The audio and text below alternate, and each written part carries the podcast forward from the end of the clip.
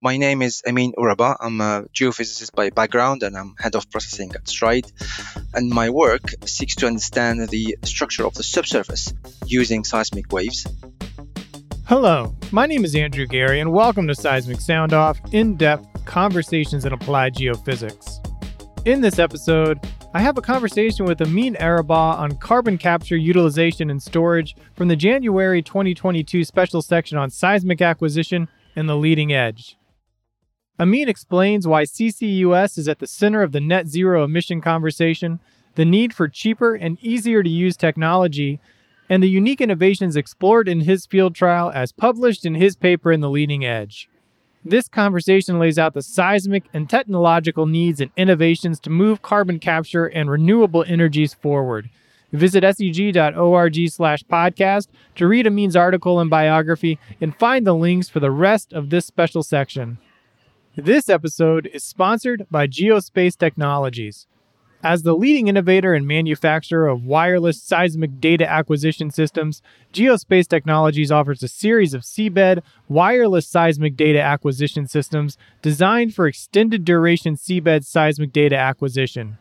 Geospace is committed to setting new standards for quality, performance, reliability, and cost savings to E&P companies and marine geophysical contractors.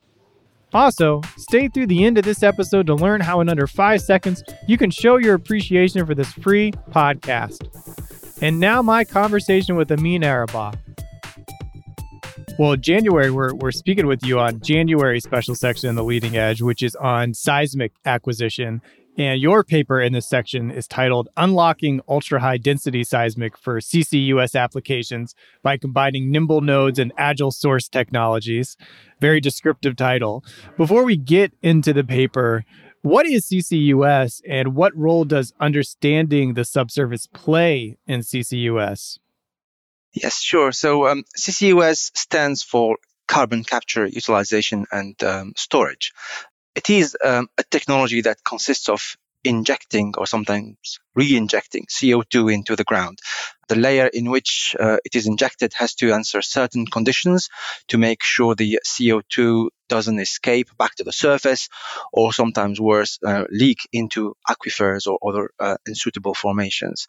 So that's where basically seismic imaging comes handy as it will help the operators identify the correct host for um, hosting this uh, uh, this CO2 and also monitor the, the CO2 throughout uh, the life of uh, of this CCUS field.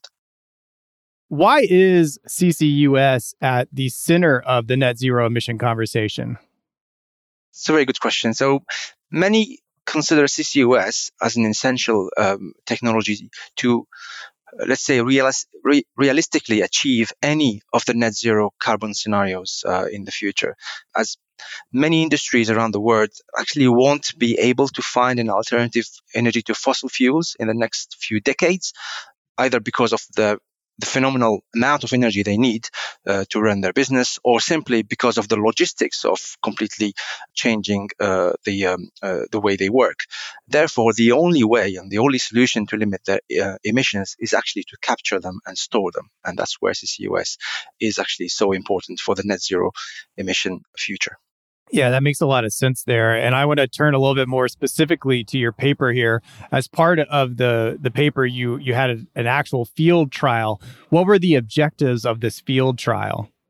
So the the objectives of the field trial, well, we had many. We had many. So uh, first of all, there was the the geological objective, which was basically mainly set, set by the the owner of the site, Don Lawton, and that was basically to develop a very high resolution image of the of that site called the CaMI CC, uh, CCS site from the uh, injection zone, which was uh, taking place at about 300 meters uh, under the surface.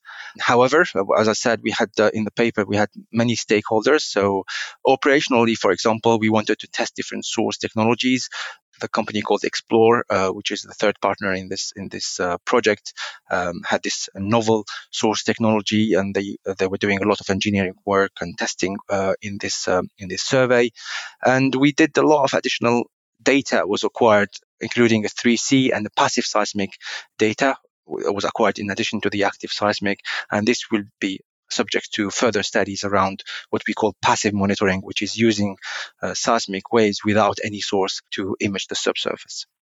Yeah, there were some unique ways you utilize different aspects there, whether it was uh, the source you mentioned there, even in your data transfer and, and, surveying. Is there something in particular that excites you about the in- innovative technology you used for this survey?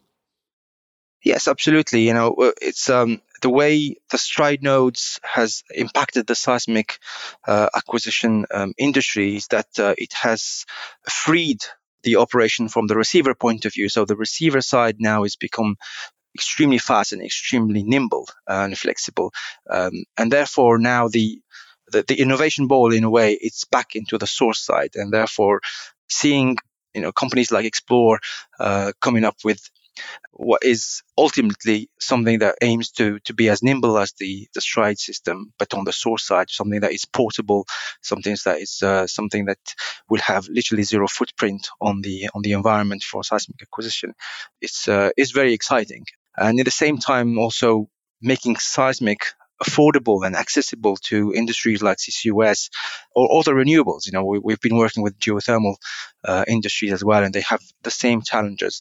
is is really exciting, and you know, it, it it's very rewarding because then we we feel like we are as geophysicists playing a key role in this uh, uh, transition towards uh, a net zero era. Yeah, there's there's always a, a positive when when you have cheaper technology, but I think specifically in, in something like CCUS that can really go a long way. What are the preliminary results of the seismic data processing, and have you discovered any new results since the publication?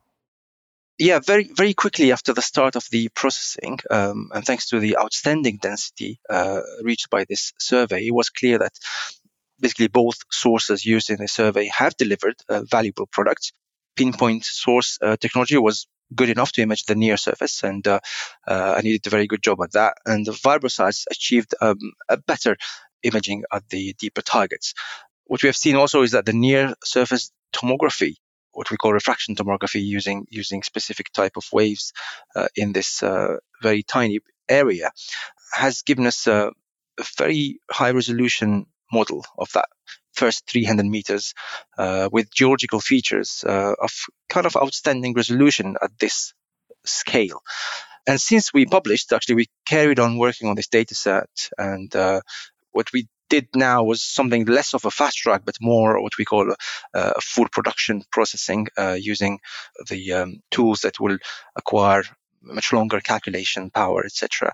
And what we have uh, uh, what we have seen is that uh, the resolution of the near surface is very sensitive to the uh, uh, to the density of the source and the receivers at the surface. So during one of the comparison we were doing between the two sources, we have seen that just dropping, for example, the source spacing um, from 7.5 meter to 30 meters uh, has had the effect of completely wiping out uh, some channeling uh, features in the in the near surface. that was there was there were very clear actually on the 7.5 meter, but actually were not there at 30 meters.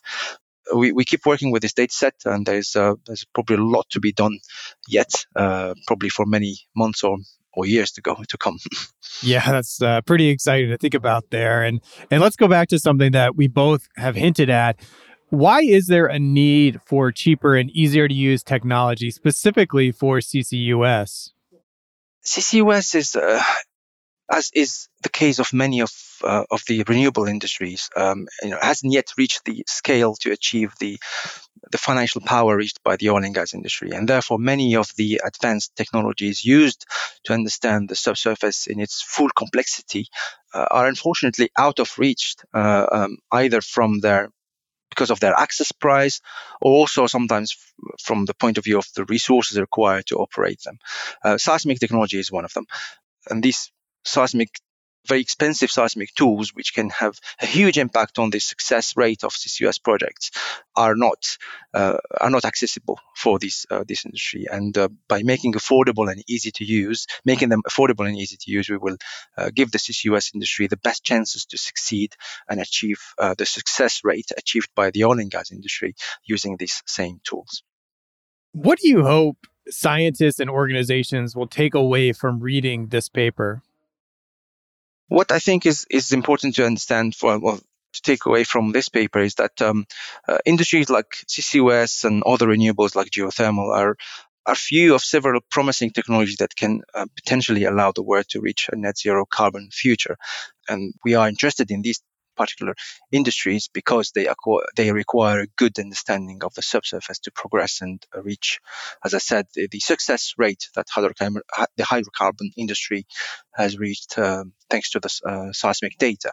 So uh, I would like to invite all these industries to really look back at the seismic data and, and the value it gives them and to make them aware that seismic is no longer an exclusive tool for the oil and gas industry and they are very much now accessible to them and to help them actually with their with their success.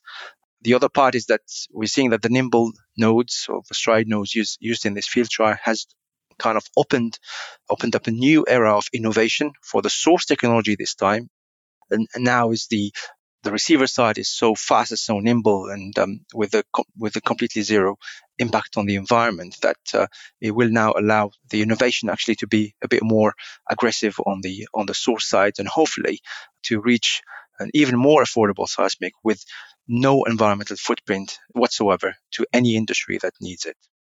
Well, this is a exciting time for people working in CCUS and, and for the future of this pretty important technology and, and use that you're talking about here. Is there anything else you would like to point out from this paper or, or about CCUS in general that, that you weren't able to highlight so far?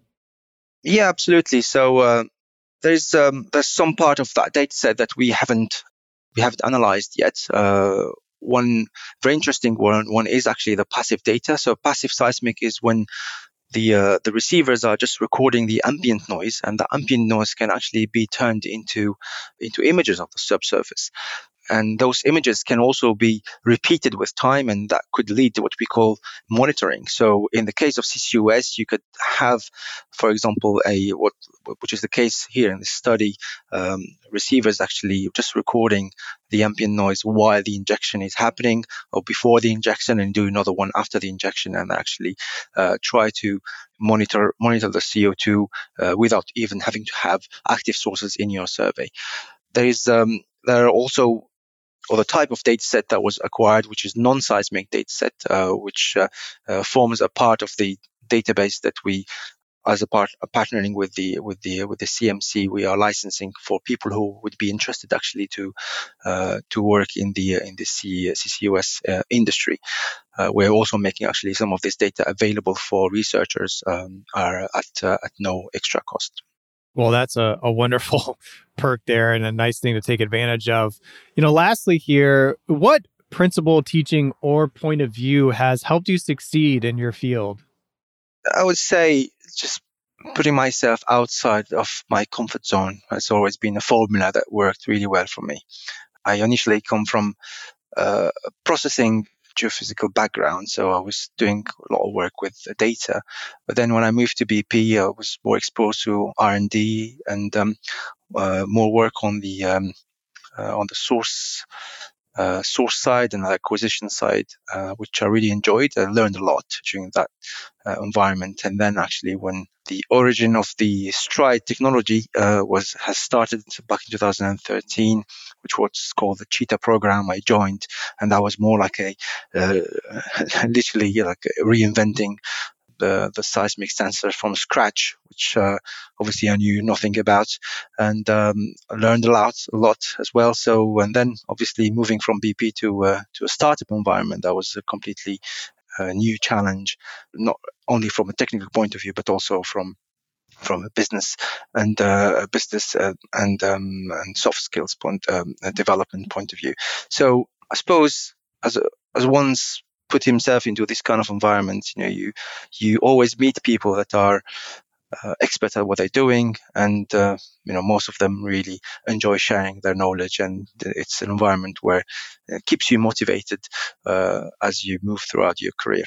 Well, I appreciate your time today looking over your paper. We will have all the links to not only your paper but the rest of the special section in January is the leading edge, and hopefully it will kick some good ideas for someone uh, and, and, all the amazing work that you're doing. So thanks for your time today and, and sharing a little bit about what you're working on. Wonderful. Thank you very much, Andrew. Really appreciate it.